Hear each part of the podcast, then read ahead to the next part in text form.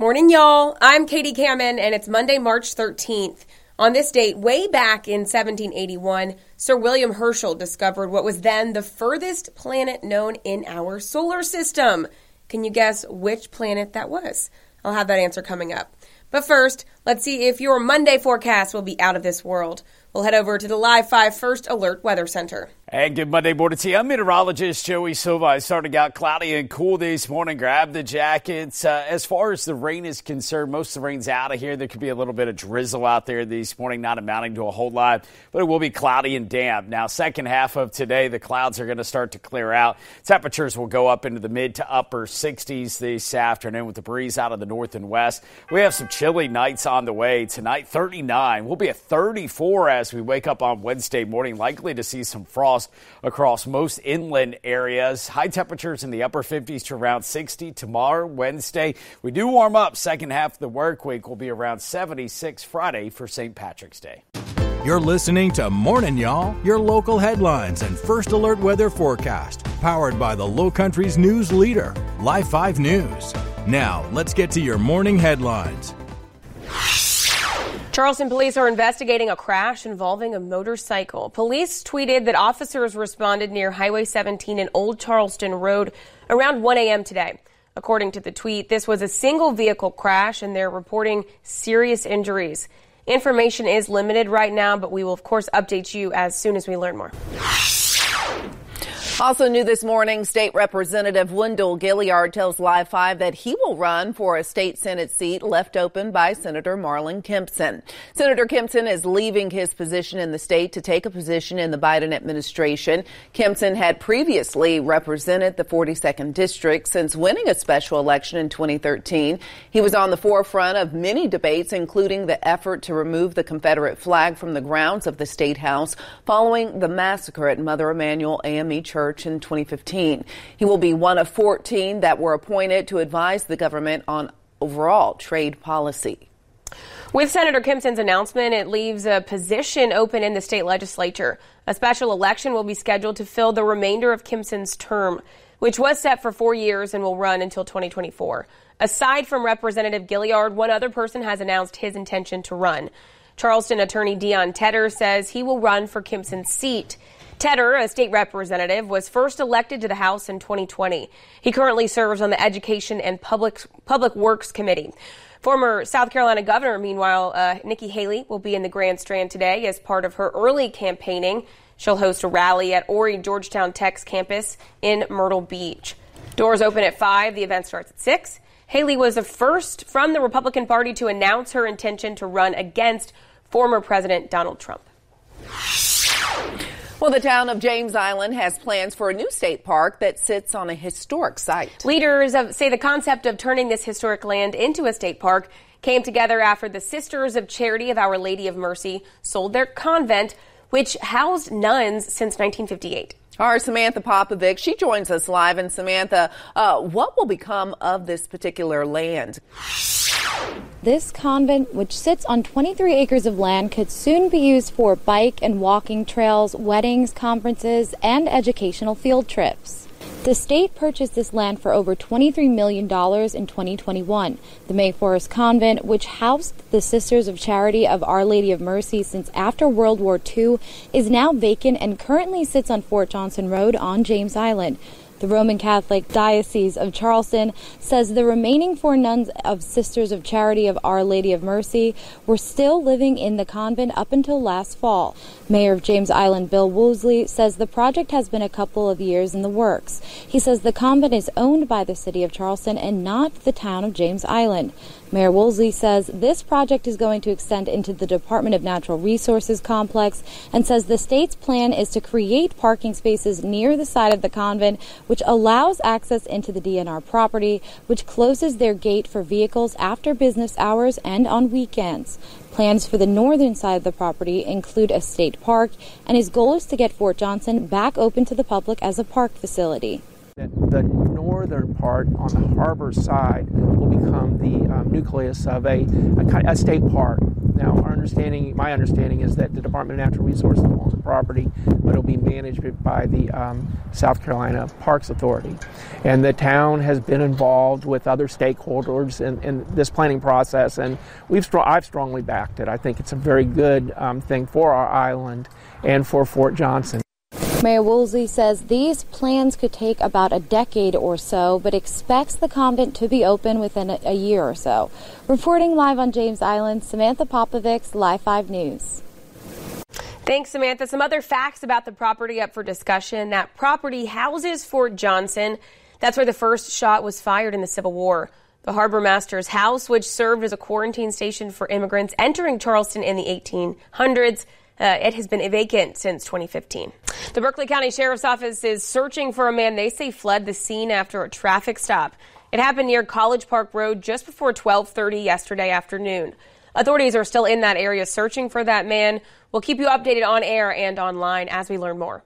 Mount Pleasant police are looking for a young man who has been missing now for over a week. The person on your screen is Jalen Clark. His age has not been released. He was last seen around 2 in the afternoon on March 3rd, walking in the Hickory Shadows area. Clark was seen wearing black jeans with holes, a black shirt, a black backpack, and a men's pearl necklace. If you've seen him, you're asked to contact the Mount Pleasant Police Department.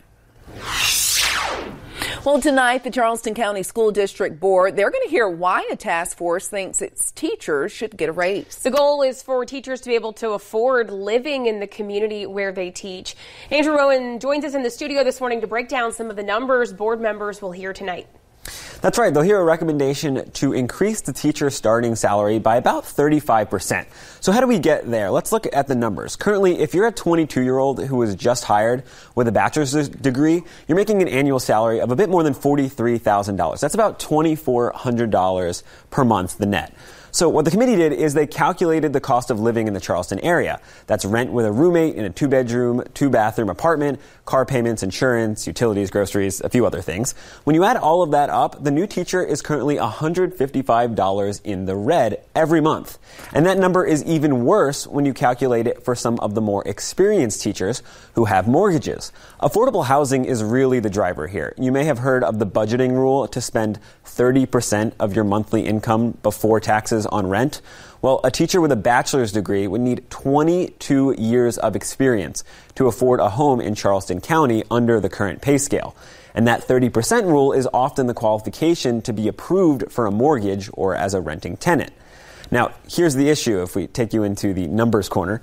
The district says they just don't have the budget to raise salaries where the average rent for a one bedroom apartment in Charleston is equivalent to 30% of a teacher's salary. But the committee said they could do it at maybe 40. So right now it's at about 54%. So if we run all those same expenses from earlier under that 40% rule, that first year teacher with a roommate comes out $565 in the green. I do want to note that some of the projections for one bedroom housing still show some debt each month, but the task force hopes that by fixing this calculation, they'll be able to keep and retain good teachers, which they say they are losing a lot faster than they can replace. Going dancing, the College of Charleston men's basketball team found out where they're going to be playing in the round one of the NCAA tournament. Emily Johnson talked to fans about the moment that they have been waiting for. Hundreds of Cougar fans crowded inside the downtown stadium to cheer on their team and find out with the players who they will be playing in the tournament. It's only his second season coaching the Cougars, and Pat Kelsey's team is ranked 12th in the South region. They'll be facing the fifth seed San Diego State Aztecs. Oh, the Coach Kelsey vibe's unreal. He gets everyone going. There's a different vibe when you come into the six, so it's it's unreal. It's pretty exciting seeing them to go all the way to March Madness. Uh, I hope they have a great run. I'm rooting for them. Uh, let's go Cougars. The Charleston Cougars will be playing San Diego State on Thursday in Orlando. According to Charleston, Emily Johnson, Live 5 News. And when it comes to women's basketball, the undefeated Gamecocks are the number one overall seed in the tournament. South Carolina will face Norfolk State in the first round of the tournament at home on Friday.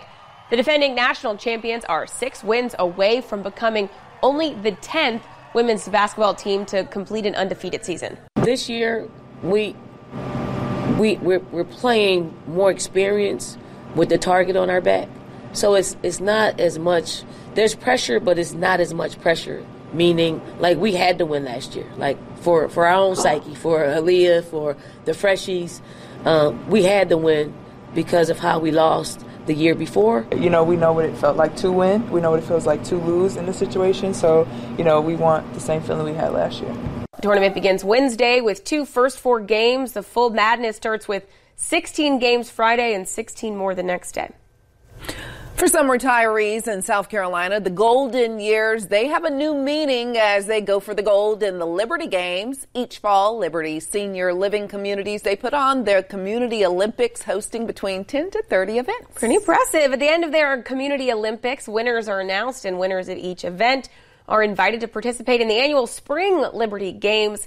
This year's games will be hosted at Liberty's South Bay community in Mount Pleasant. Organizers say there's going to be around 120 Olympians from South and North Carolina as well as Florida. Opening ceremonies are set for Wednesday, March 15th at 10 a.m. Let the games begin. Yes. Looking ahead, the Low Country's favorite Ragin' Cajun celebration returns to James Island County Park next month. Bringing Louisiana living to the Low Country, event goers can expect a variety of food including jambalaya, alligator, and andouille sausage, and crawfish. If you prefer a milder menu, organizers say there will also be other low country staples like seafood, southern barbecue, and traditional festival foods. That festival begins on Saturday, April 22nd. It'll be from noon until 6 p.m. Looks like fun. Well, wrestling fans, mark your calendar. All of your favorite WWE superstars, they're returning to the North Charleston Coliseum. Wrestlers from Monday Night Raw and Friday Night SmackDown, they're going to be under one roof for the WWE Super Show Sunday, May 14th. The Super Show starts at 5 p.m. Tickets are on sale starting at $20. We do have a link at lowcountryweekend.com.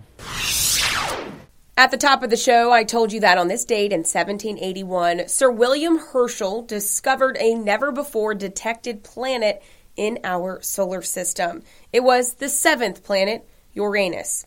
The planet was named for the Greek god of the sky. Celebrating birthdays today, actor William H. Macy is 73, actor Annabeth Gish is 52, actress Tracy Wells from Mr. Belvedere is also 52, and U.S. Olympic gold medal skier Mikaela Shiffrin is 28. Thank you for starting your morning and your week with Morning Y'all from Live 5 News. I'm Katie Kamin. I'll talk to you tomorrow. Thanks for listening to Morning Y'all. Produced every weekday morning. You can listen and subscribe at live5news.com slash podcast. And download the Live 5 News app for your mobile device. Get the latest news and weather updates 24 7 from Live 5 News, the Low Country's news leader.